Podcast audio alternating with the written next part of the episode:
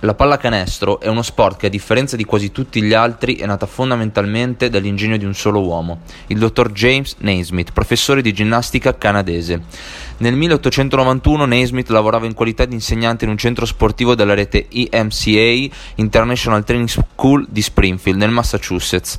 Gli venne chiesto di cercare qualcosa che potesse tenere in allenamento durante la stagione invernale i giocatori di baseball e football in alternativa agli esercizi di ginnastica.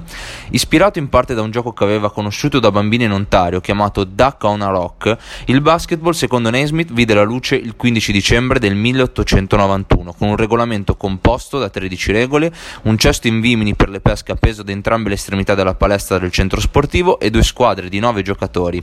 Il campo era circa la metà di quello attuale. Il nome del gioco, basketball, dal termine basket che significa cesto in inglese, fu coniato da uno degli allievi di James Naismith, Frank Mahan, in seguito al rifiuto dell'inventore di chiamarlo proprio Naismith Ball.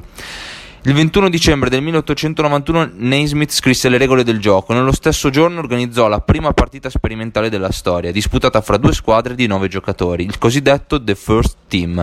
Terminò 1-0 grazie al canestro di William Richmond Chase e si può considerare come la data di nascita della pallacanestro. Nel 1892 iniziò anche la pratica della disciplina tra le ragazze, grazie all'interessamento di Senda Berenson Abbott dello Smith College, che modificò le regole di Naismith per adattarle alle donne.